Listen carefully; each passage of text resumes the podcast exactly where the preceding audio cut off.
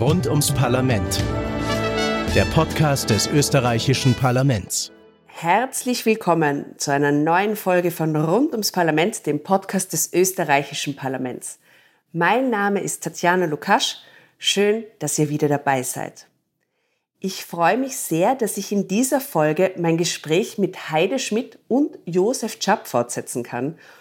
Wir widmen uns heute den Themen: Wie entstehen Gesetze und welche Rolle spielt die Opposition? Um diese zwei Fragen soll es unter anderem gehen, wie gesagt, mit zwei exponierten Persönlichkeiten aus Österreichs Politik, mit denen wir schon in der letzten Folge die Ehre hatten. Für alle, die die vergangene Folge noch nicht gehört haben, was wir natürlich wärmstens empfehlen, um auch heute dem Gespräch gut folgen zu können, hier nochmal eine kleine Vorstellung meiner Gäste. Heide Schmidt. Auf ihre Initiative gründete sich neunzehnhundertdreiundneunzig das Liberale Forum, heute besser bekannt als NEOS, das neue Österreich und Liberales Forum. Sie waren unter anderem dritte Nationalratspräsidentin und haben in dieser Funktion auch eine besondere Rolle für die parlamentarischen Abläufe gespielt. Josef Cap, Sie waren vierunddreißig Jahre lang für die SPÖ Abgeordneter im Nationalrat, vierzehn Jahre lang Fraktionsvorsitzender der Sozialdemokraten und vorher Bundesgeschäftsführer der Partei. Sie kennen die parteipolitische und parlamentarische Arbeit also bestens. Und nun sitzen wir wieder gemeinsam im Sprechzimmer neben dem Nationalratssaal. Und ich darf gleich zu meiner ersten Frage kommen. In der Politik ist es ja ein bisschen wie im Leben. Da ist man sich nicht immer einer Meinung und nicht jeder hat das gleiche Vorwissen. Wie können sich Parlamentarierinnen und Parlamentarier bei der Gesetzgebung eigentlich unterstützen lassen? Gibt es sowas wie Räte, Gremien? Und wie vereinbar ist das eigentlich mit dem politischen Tagesgeschäft?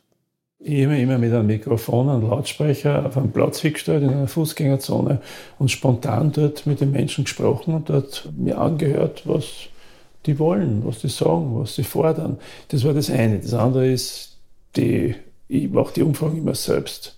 Aber ich komme darauf, dass Umfragen oft eh übereinstimmen mit dem, was du dann in einem Betrieb oder in einem Gasthaus oder eben auf den Plätzen heraushörst. Und das musst du berücksichtigen. Ja? Ich meine, du kannst nicht sagen, oh je, die müssen wir noch bekehren die nächsten dreißig Jahre, weil die sind auf dem falschen Trip. Sondern du musst versuchen, sie zu gewinnen. Und da spielt das Emotionale eine große Rolle. Die Metakommunikation. Also zu glauben, immer nur mit, mit Worten und, und allem. Und da muss man sparsam äh, damit umgehen, dass man auch eine Gegenkritik einbringt. Weil man muss überzeugen, wie du gesagt hast, Demokratie ist auch Überzeugungsarbeit. Und das ist dort noch viel entscheidender irgendwo langfristig, weil die beeinflusst, diese Stimmung beeinflusst dann die Wahlen. Und das ist dann auch das Auftreten in elektronischen Medien, Printmedien, wo du diese Kommunikation dann dort äh, suchen musst und wo du versuchen musst, die Herzen und die Hirne der Menschen anzusprechen. Der Bruno Kreisky hat gesagt, man muss, um Wahlen erfolgreich zu bestehen, Herz, Hirn und Geldbeutel. Das hat er wirklich gesagt. Und ich finde, Geldbeutelmandat ist im Sinne von soziale Unterstützung, Erleichterung, soziale Gerechtigkeit, funktionierendes Pensionssystem und, und, und. Ja. Und äh, fürs Herz, äh, und das Hirn und das Herz müssen natürlich übereinstimmen, das ist klar. Ja. Also zum Beispiel, das sieht man so bei der, mich schon lang, das sieht man zum Beispiel bei der Europäischen Union. Das Hirn ist die eine Sache, wenn ich die Europäische Union als Thema zum Beispiel bei einer Versammlung habe.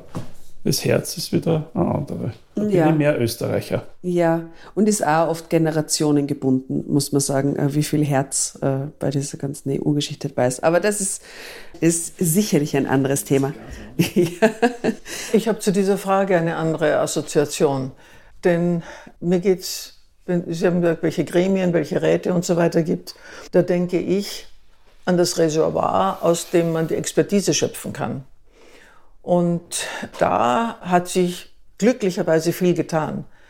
Denn äh, als wir begonnen haben, haben wir kaum Mitarbeiterinnen und Mitarbeiter in unseren Clubs im Parlament gehabt. Das war für die Regierungsparteien, nehme ich jetzt mal an, dass ich das so richtig einschätze, nicht so ein Problem, mhm. weil die haben ihre Apparate gehabt. Die mhm. haben entweder auf die Expertise des Ministeriums zurückgreifen können, irgendeiner Kammer äh, oder einer, einer Partei und ähnliche Dinge mehr, äh, wo sich sozusagen Kompetenz konzentriert hat und organisiert hat. Aber eine Oppositionspartei äh, hat es furchtbar schwer gehabt. Du hast äh, erstens einmal die Auskünfte, auch die Fachauskünfte, gar nicht so selbstverständlich bekommen in den jeweiligen Ministerien und in den, in den sonstigen Institutionen, erst recht nicht. Und du warst in deiner Recherche auf dich allein gestellt. Das kam noch dazu. Du hast als Abgeordnete kaum Unterstützung gehabt. Mhm. Da haben wir immer sehr neidisch nach Deutschland geschaut, wo das deutsche Parlament einen riesen Legislativdienst gehabt hat, der allen zur Verfügung gestanden ist, egal ob Regierungspartei oder Oppositionspartei, und auch sonst eine ganz andere, auch finanzielle Ausstattung gehabt. Da hat das österreichische Parlament wirklich gleichgezogen. Und das dient der Demokratie. Inzwischen gibt es eine gute Anzahl von Mitarbeiterinnen und Mitarbeitern, die du, be- Entschuldigung, die du bezahlen kannst und die dir Recherchearbeit machen können. Inzwischen gibt es einen eigenen Legislativdienst auch hier im Parlament. Es gibt einen eigenen Budgetdienst hier im Parlament, einen eigenen Verfassungsdienst. Alles Dinge, wo du Expertise abfragen kannst. Nun bin ich nicht mehr hier, ich weiß daher nicht, wie einfach es für oppositionelle Abgeordnete ist. Denn das eine ist immer die Theorie und das andere die Praxis. Also über die Praxis kann ich nicht reden.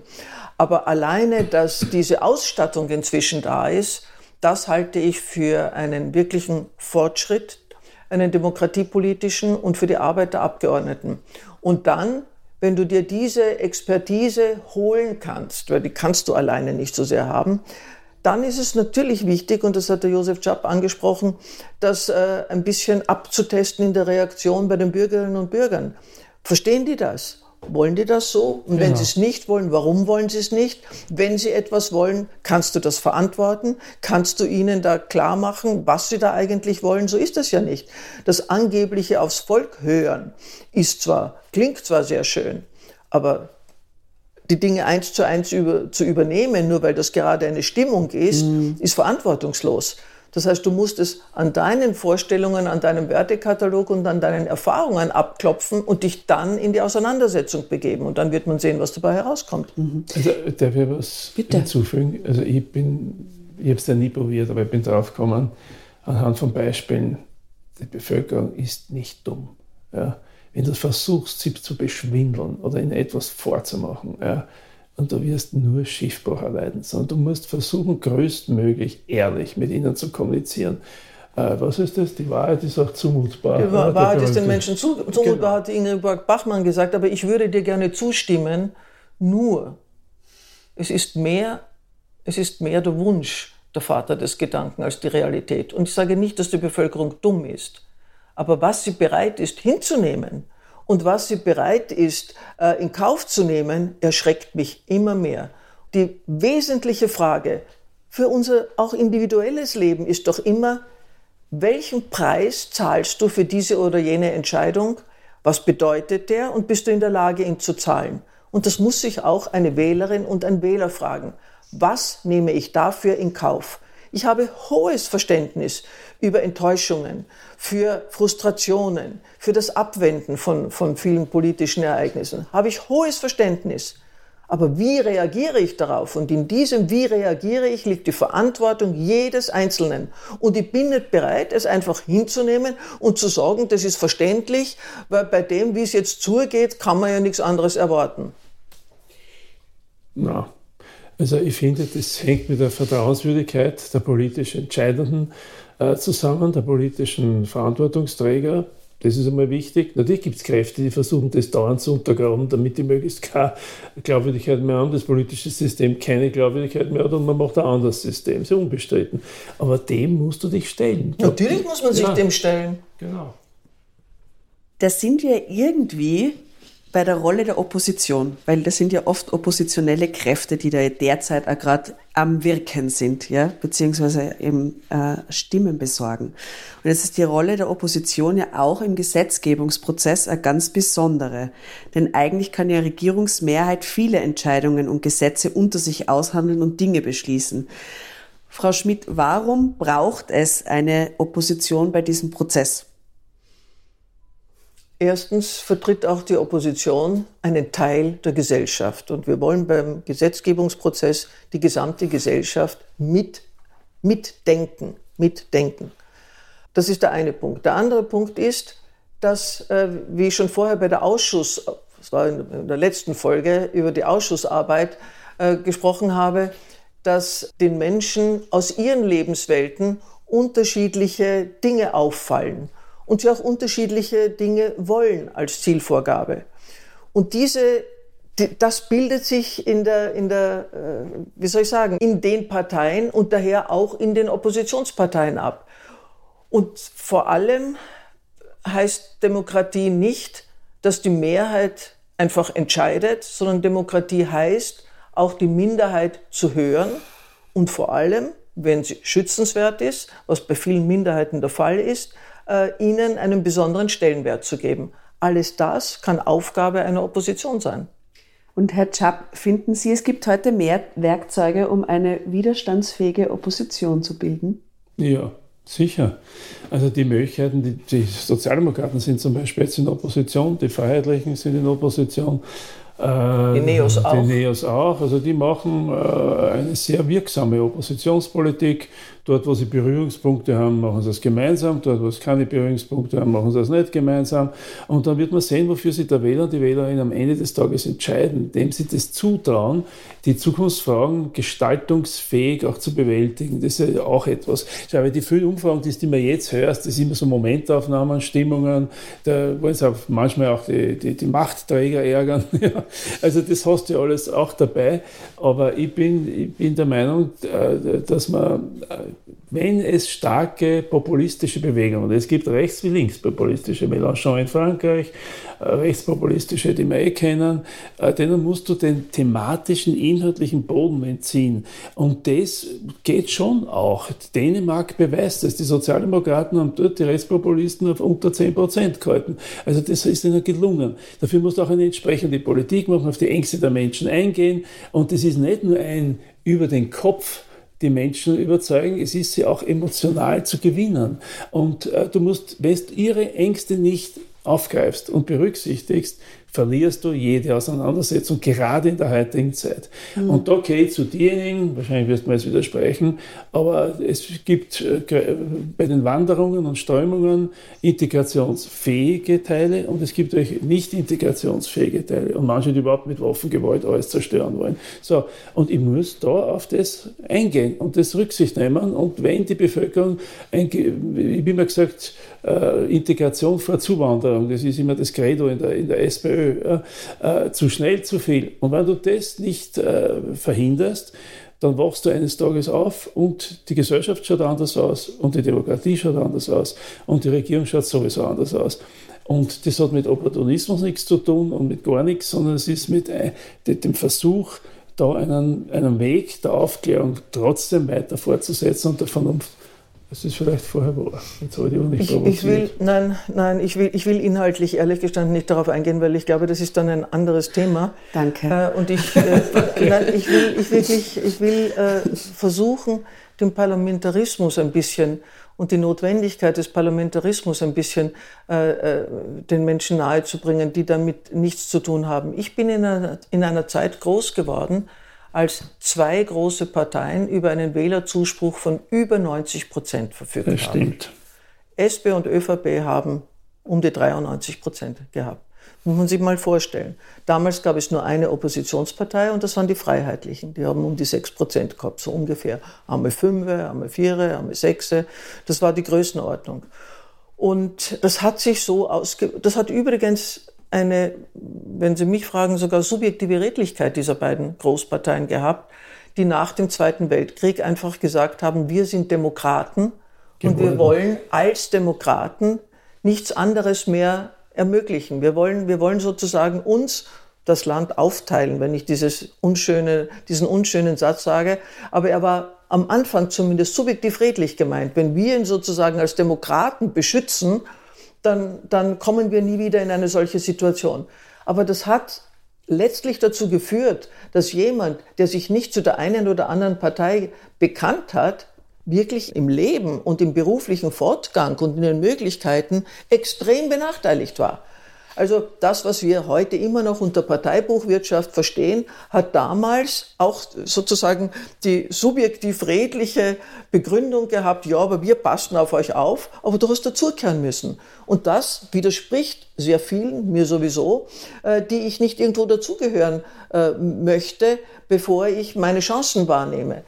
Und das sage ich jetzt, weil das zu einer Opposition geführt hat, die gesagt hat, so nicht. Und aus dieser Opposition heraus hat sich in der weiteren Folge auch diese Haltung weiterentwickelt. Wir müssen auch die Stimme von Menschen sein, die sich bei den Großen und bei den Mehrheiten nicht wiederfinden und nicht abgebildet sind. Das gehört zu einer Demokratie dazu, dass du eben nicht nur zu den Mehrheiten gehörst. Du kannst mal da und mal da. Und das hat auch dazu geführt, dass Oppositionsrechte im Parlament ausgebildet wurden. Die waren am Anfang nicht da, mhm. sondern die sind Schritt für Schritt eingeführt worden, weil man im Demokratieverständnis gesagt hat, auch dafür muss es verbriefte Rechte geben, weil wenn du nur von der Mehrheit abhängig bist, bist du chancenlos. Und das habe ich eben vorher auch gemeint, dass man Minderheiten abbildet. Und diese Minderheiten, das müssen nicht ethnische und, und, und weiß ich nicht welche sein, sondern Meinungsminderheiten. Das gehört zur Demokratie dazu. Und dann gibt es allerdings natürlich den Mechanismus, dass Mehrheiten dann zu respektieren sind, auch wenn sie dir nicht gefallen. Aber die Auseinandersetzung vorher, bevor es zu dieser Beschlussfassung kommt, die dann eine Mehrheitsbeschlussfassung ist, ist ganz wichtig für die Menschen, dass auch ihre Meinungen gehört werden, dass sie dann in die Medien Einlass finden und dann transportiert werden, dass man zuhören kann, dass man es lesen kann. Das alles gehört zu einer, zu einem Gemeinwesen dazu. Und das kannst du nur machen, wenn du ein Parlament hast, dass das auch vorlebt. Wer sonst sollte es tun? Der Josef hat vorher gesagt, lieber hat er sie im Parlament als auf der Straße. Hat er recht. Und im Parlament, diese Auseinandersetzung dient daher, oder zumindest ist das die Zielvorgabe ja. der Demokratie. Ich bin komplett einer Meinung, eine Ergänzung noch, die Abgeordneten haben sukzessive ab neunzehnhundertdreiundachtzig immer mehr Arbeitsmöglichkeiten, Räume, Mitarbeiter. Auch das. Auch das. Das hat's, ja. In den Clubs hat es plötzlich Abstimmungen gegeben. Ja, wie ich damals neunzehnhundertdreiundachtzig hereingewählt war, habe ich einen Antrag auf Abstimmung geschaut, die haben mir alle angeschaut und gesagt, wieso stimmen wir da ab? Das war vorher nicht so üblich. Also das war alles. Und dann plötzlich hat sich, und das ist aber ganz wichtig, weil dadurch hat sich der, der Handlungsspielraum der einzelnen Abgeordneten natürlich verbessert und das ist demokratischer geworden. Wissen Sie, was ich da heraushöre? Auch mit dieser nach neunzehnhundertfünfundvierzig Retrospektive, Demokratie muss gelernt werden. Absolut. Und Demokratie entwickelt sich. Und Absolut. Demokratie entwickelt Werkzeuge. Und ja. äh, das ist äh, für mich jetzt ganz interessant zu wissen, Ihre aktive Zeit im Parlament ist ja bei Ihnen beiden vorbei. Ähm, merken Sie, bis auf die Werkzeuge, die Sie bereits genannt haben, eine große Veränderung an der Arbeit hier? Wir sind ja hier in der Sphäre des äh, Nationalrats, wir sind ja ganz nah irgendwie, da haben Sie ja auch viel Zeit verbracht. Hat sich etwas geändert? Wenn ja, was? Also was sind die größten Veränderungen, ist die Frage. Die größten Veränderungen sind letztendlich die Kräfteverhältnisse. Dann denkt sich, der hat ja gerade gesagt, ja. die haben gehabt sechs Prozent, jetzt haben sie in den Umfragen zweiunddreißig Prozent, einunddreißig Prozent, die Freiheitlichen. Na, das ist ein normaler demokratischer Vorgang, das ist zu ja, respektieren. Und die seinerzeitigen ja. zwei staatstragenden Parteien stehen im Clinch nach unten. Ja, die haben momentan also, gar keine Mehrheit. Ja, die, haben, ja, die zwei haben ja. zum Beispiel nicht einmal eine einfache Mehrheit. Ja. So, das ist einmal ein Faktum. Nein, nein, das ist eine, eine Änderung der gesellschaftlichen Strukturen, der Aufstiegs, das hast du richtig beschrieben, der Aufstiegsperspektiven. Weil früher hat man erwartet, man wird geschützt, man hat Unterstützung, wenn man einen Job sucht, wenn man eine Wohnung sucht, das hat das alles vorbei. Ja, ist auch okay. Ist, jede Zeit hat ihre Kulturformen oder ihre politischen äh, Strukturen und Ausgangssituationen. Das ist vorbei und jetzt muss man mit dieser neuen äh, Bedingung da leben, auch mit den Medien. Ja. Du hast ja heutzutage, äh, setzen Medien auf Themen, haben Medien oft Einfluss auf Personaldebatten, haben Medien oft Einfluss äh, auf, auf Meinungsbildungsprozesse da im Haus, vorher. Also ich meine, allein wenn ich denke, wenn der Jörg Haider eine dringliche äh, gestellt hat, da hat es sich so abgespielt da herinnen. Das war einfach, da, da war Power dahinter, da war eine Öffentlichkeit, das war einfach das, das muss man zur Kenntnis nehmen, dass das auch ein, der hat auch sozusagen da einen Beitrag geleistet, Opposition ernst zu nehmen, weil es eine wirksame Opposition ist. Ja. Und das ist teilweise dann akzeptiert worden, man hat das zur Kenntnis genommen, teilweise auch nicht. Das hilft aber nichts. Der Wähler entscheidet am Ende des Tages und die Wählerin und, und, und aus. Also ich, ich sehe das grundsätzlich jetzt zeitnahe trotzdem positiv, weil das Schweigen von neunzig, einer dreiundneunzig-prozentigen Mehrheit, das war nicht sehr angenehm. Also ich, da Nein, aber, aber ich, ich bin mir ja nicht sicher in diesem Urteil, weil man, äh, weil man äh, die eigene Zeit mit einer anderen Befangenheit sieht als dann aus der Distanz. Aber mein Eindruck ist schon, dass die Sachbezogenheit in der Debatte abgenommen hat. Mhm. Nichts will ich verklären, was in der Vergangenheit liegt. Und schon gar nicht aus der Oppositionsrolle kannst du es gar nicht verklären, weil du bist auf eine Weise manchmal behandelt worden, äh, wo das Wort Demokratie dir nicht gerade in den Sinn gekommen ist. Aber ich glaube trotzdem, dass die Bereitschaft und auch die Fähigkeit zur Sachbezogenheit eine höhere war. Der, das, wie soll ich sagen, der Bacillus des Populismus und der Wirksamkeit des Populismus hat in den späten achtzigern begonnen. Und ich glaube, in Österreich hat er wirklich mit Haider begonnen. Das war ein besonders talentierter Politiker noch dazu, der das auf eine Weise professionell umgesetzt hat, dass es Erfolge gebracht hat. Und in der Politik gibt es kein stärkeres Argument als der Wahlerfolg. Erfolge sind immer starke Argumente, auch in der Privatwirtschaft. Aber der Wahlerfolg ist ein, hat, hat ein Gewicht in der Argumentation, dass er wirklich alles andere zertrümmern kann. Und wenn der Populismus daher so gelernt wird, wie er inzwischen gelernt wurde und sich als so wählerwirksam und wählerinnenwirksam herausstellt, dann macht das auch vor den Gremien ist gleich Parlament nicht halt. Und diese Art der Auseinandersetzung hat für mich an Substanz verloren, die ich, die ich erstens als Zuschauerin für bedauerlich halte, aber ich glaube, es wirkt sich auch dann auf die Qualität der Gesetze aus. Und da kommen so viele Dinge zusammen. Wir haben vorher mit einem Abgeordneten gesprochen, der das bestätigt hat, dass auch innerhalb der Beamtenschaft sich etwas verändert hat. Und zwar auch, was die, was die, äh, was die Verantwortlichkeit und was die Qualität betrifft. Und dieser Qualitätsrückgang, den hast du, den hast du in meinen Augen spürbar auf all diesen Ebenen, die im weitesten Sinne mit Politik verbunden sind und daher auch im Parlament. Und das alles wiederum ist deswegen für mich demokratiegefährdend, weil es dazu führt, dass sich die Menschen abwenden und dass sie sich nicht mehr interessieren und dass sie alle in einen Topf werfen. Und wenn sie einmal sich abgewendet haben und nicht mehr wählen gehen, dann passieren Dinge, die sie nicht wollen können. Und ich fürchte, zu wenige sind sich bewusst, was sie damit anstellen. Aber im Nationalrat wird ja auch heftig gestritten. Ja?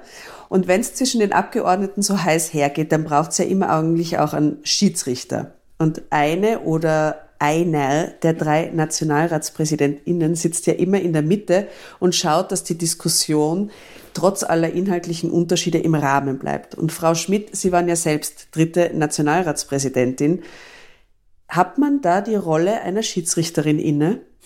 Ich habe das so verstanden, dass das auch eine wichtige Aufgabe ist, wenn ich da oben sitze. Und du musst dich allerdings auf eine Weise verhalten, dass du als Schiedsrichterin oder als Schiedsrichter auch akzeptiert und ernst genommen wirst. Und insofern äh, gibt es eine sehr, wie ich finde, kluge Usance, dass man sich als Parlamentspräsidentin oder Präsident nicht zu Wort meldet, was du ja theoretisch kannst, denn du bist Abgeordneter und du könntest ans Rednerpult gehen und könntest dort Brandreden oder auch, weiß ich nicht, welche sachpolitischen Reden halten. Das ist aus guten Gründen nicht üblich, weil du dich als Rednerin und Redner immer einer ganz anderen, einer ganz anderen Resonanz aussetzt. Das ist nur eine kleine Facette, die aber richtig ist. Das heißt, dass das über den Parteien stehende Verhalten, das im Anforderungsprofil für diese Funktion drinnen ist, das musst du auch beweisen. Und ich glaube, dass die bisherigen Parlamentspräsidenten, und das macht für mich einen Unterschied äh, zur weiteren Entwicklung, das auch tatsächlich äh, geschafft haben. Und äh, Ich glaube, auch ich habe es geschafft. Ich habe nur eine Erfahrung gemacht, dass es, weil ich ja damals die FPÖ verlassen habe und äh, aber von ihr nominiert war als, als Parlamentspräsidentin, und ich habe diese Funktion behalten, obwohl ich aus der FPÖ ausgetreten bin und dann das Liberale Forum gegründet habe. Und da gab es viele dort, die gesagt haben, das sei unzulässig, ich soll gefälligst meine Funktion zurücklegen. Und ich habe nicht aus, aus, aus Eitelkeit sie behalten, sondern aus meinem Parlamentarismusverständnis heraus. Und das meine ich jetzt wirklich so, ob man mir es nun glaubt oder nicht. Du wirst vorgeschlagen, aber du wirst dann gewählt vom ganzen Parlament. Und ich habe mich als eine gewählte dritte Parlamentspräsidentin empfunden und habe auch damit, dass ich geblieben bin, zum Ausdruck gebracht, dass ich diese Parteiverbindung in dieser Funktion gefälligst nicht zu spüren habe. Mhm. Und äh, daher habe ich die Rufe, ich soll das gefälligst zurücklegen, auch für demokratiepolitisch und parlamentarisch für falsch gehalten. Äh, aber ich weiß, es gibt bis heute äh, welche, die da was anderes erwartet haben von mir. Und ich habe auch erlebt, wenn ich dann die Sitzung geleitet habe, und es gab dann die eine oder andere unangenehme Situation, die gibt es immer wieder, ob man das dann mit einem Ordnungsruf schafft oder mit sonstigen, mit sonstigen Worten, dass die FPÖ, weil ich mich von ihr getrennt hatte, mich als Schiedsrichterin versucht hat zu beschädigen. Und das halte ich schon für ein demokratiepolitisches Problem, für kein persönliches. Mhm. Denn auch am Fußballplatz, wenn du das Gefühl hast, der Schiedsrichter pfeift falsch, du musst es akzeptieren. Naja. Und du kannst ihm nicht eine Haxel stellen und Ähnliches. Und äh, Sie entschuldigen diesen Vergleich, aber, aber es gehört schon dazu, dass man Funktionen respektiert. Und das ist für mich jetzt auch äh, eben die Frage äh, der Demokratie. Zur Demokratie gehört dazu, Institutionen zu verteidigen. Aber gerade deswegen ist die Verantwortung derer, die sie ausüben, so groß, dass du nicht Anlass gibst, sie dann äh, in Frage zu stellen. Und wir erleben das ja, dass das augenblicklich oftmals eine Diskussion ist. Und ich habe auch oft ein Problem damit. Mit mir werden auch manche ein Problem gehabt haben. Aber ich glaube, die Argumentation, es gibt nur ein Vorschlagsrecht der Partei, aber dann ist es meine, meine Aufgabe, ich glaube, die war objektivierbar. Absolut. Bevor wir jetzt zur letzten Frage kommen, interessiert mich nur, Herr Cap, hat die Frau Schmidt Sie mal zur Raison gerufen und einen Ordnungsruf in Ihre Richtung geschleudert? Ich habe in meinem ganzen Leben nur zwei Ordnungsrufe gekriegt, ah. in vierunddreißig Jahren. Ja, nur zwei. Und zwar immer zweimal, weil ich jemanden als Pharisäer bezeichnet habe, ah. und das ist nicht durchgegangen. Das verstehe ich nicht ganz, weil das, das ist eine, eine biblische Figur gewesen. Ja, aber das habe ich abkassiert. Ansonsten habe ich das, ich, hab, ich war immer Anhänger des Florets, der britischen Form der Auseinandersetzung, weil die viel mehr wehtut. Ja. Ah. Ich habe da einmal eine Rede gehalten in dem Haus zum Sebastian Kurz, das hat den Titel gehabt, ich, ich, ich. Ja. Das ist durch die, durchs Internet gerauscht. Ja.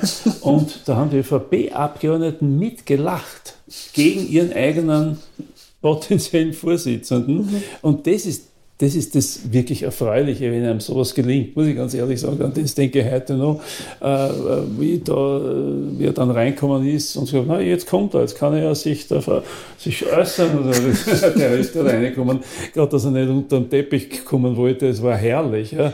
Also das, äh, an das denke ich gern zurück, weil das irgendwie nur in der Form. Und ich finde, ich, ich bin ja auch Verfechter dessen gewesen, dass man bei diese äh, Wahlblock der Unabhängigen oder diese, die halt leider ihren Leben einen Fehler gemacht haben und bei der Falsch und da, da, da mitgemacht haben. Was halt für viele am Anfang nicht ersichtlich und am Schluss haben sie nicht mehr weg können. Aber dieses Demokratie muss versuchen auch zu überzeugen, zu integrieren, dass sowas nie wiederkommt. Ja? Und das kriegst du nicht, indem du die ächtest, ja, sondern indem du das machst. Aus. Ja, ja, meine Mutter war am Heidenplatz. Also es ist, es ist so gewesen, ja. Ist schon lange tot. Aber das, das muss man tun. Und da glaube ich, da, da, vielleicht bin ich auch das, ist ein eigen, nein, das ist ein eigenes Thema, aber es ist ein wirklich diffiziles Thema. Ja. Das lässt sich nicht so, so einfach mit Ja, Nein beantworten. Aber du musst ja nicht immer Ja, Nein sagen. Das ist ja nur in der Bibel, glaube ich, ist das mit deiner Sprache. Deine, ja, ja, nein, nein. Ja, aber wir können es ja von der Bibel freimachen, oder? Ja, ich habe das schon dahin erledigt. Mit den Pharisäern. Ja, mit den Pharisäern. Ich bin übrigens ein Fan von Papst Franziskus. Ja, da gibt es auch unterschiedliche Meinungen, ja, aber für die haben wir heute keine Zeit mehr. Religionsdiskussionen lassen wir heute außen vor. Schon. Weil jetzt gerade das Licht hm? angegangen ist, das kann nur göttlich dahinter ist sein. Ist ein göttliches Zeichen für die letzte ja. Frage, ja.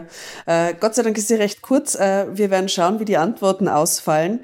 Wenn Sie aus Ihrer Erfahrung heraus am Gesetzgebungsprozess etwas verändern könnten, was wäre das? Höchstens inhaltlich. Mhm. Ja, höchstens inhaltlich. Es hat Gesetze gegeben, die hätte gern gehabt, dass sie beschlossen werden. Es hat Gesetze gegeben, die hätte lieber gehabt, dass sie nicht beschlossen werden.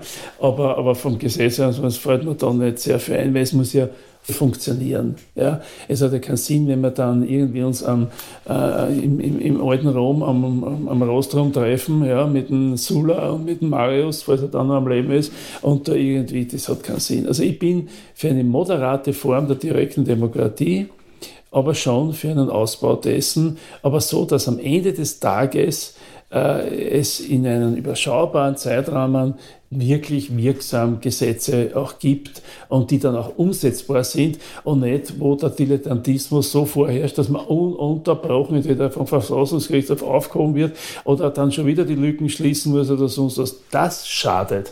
Und das ist das, was ich interpretiere aus deinem Ruf nach der Expertise, die auch wirklich ein wichtiger Teil der Demokratie ist. Dürft Dürft ihr wetten, dass äh, die äh, studierte Juristin einen konkreten Vorschlag äh, zur Ver- Verbesserung des Prozesses äh, hat oder, oder liege ich da falsch?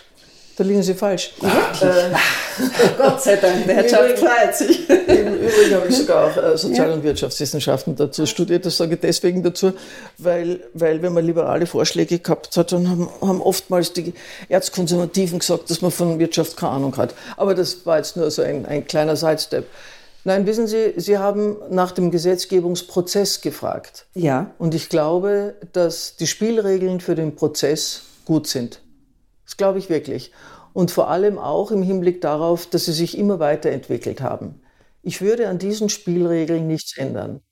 Was das Bedauerliche ist, und das zu ändern, ist eine Mammutaufgabe, die Sie nicht mit einem Federstrich ändern können, ist die Qualität. Die Qualität einerseits der Gesetze selber, das wiederum liegt auch daran, dass ich die Beamtenschaft wieder ernster nehmen muss, als das in der letzten Zeit passiert ist, dass ich vor allem auch dort äh, die Qualifikation wieder an die Spitze stellen muss bei der Einstellung der Beamtenschaft. Da hat sich etwas verändert. Und an dieser Qualitätsschraube zu drehen, das schien mir wichtig. Und das Zweite ist aber auch die Qualitätsschraube der Politikerinnen und Politiker. Und da wiederum ist Wählerinnen und Wähler gefragt.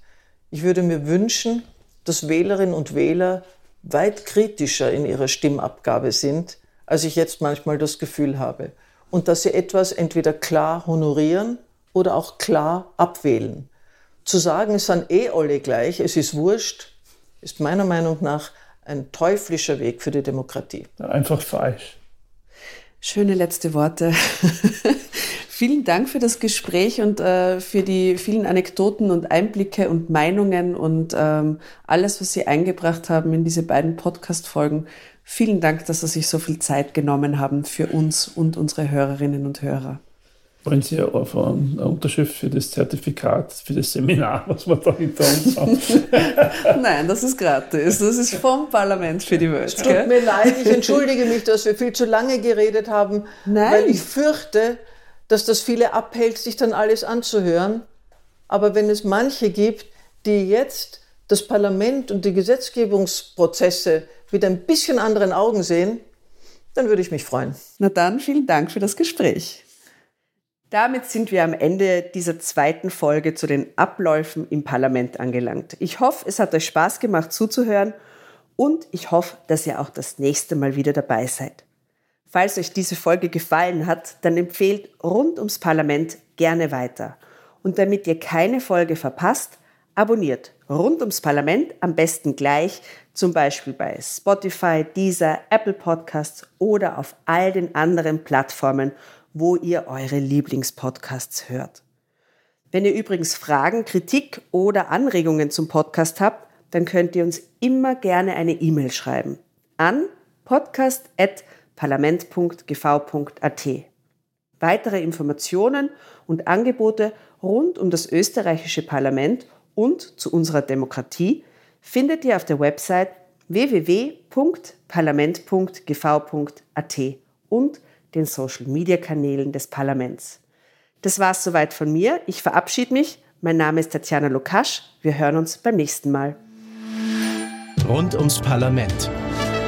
Der Podcast des österreichischen Parlaments.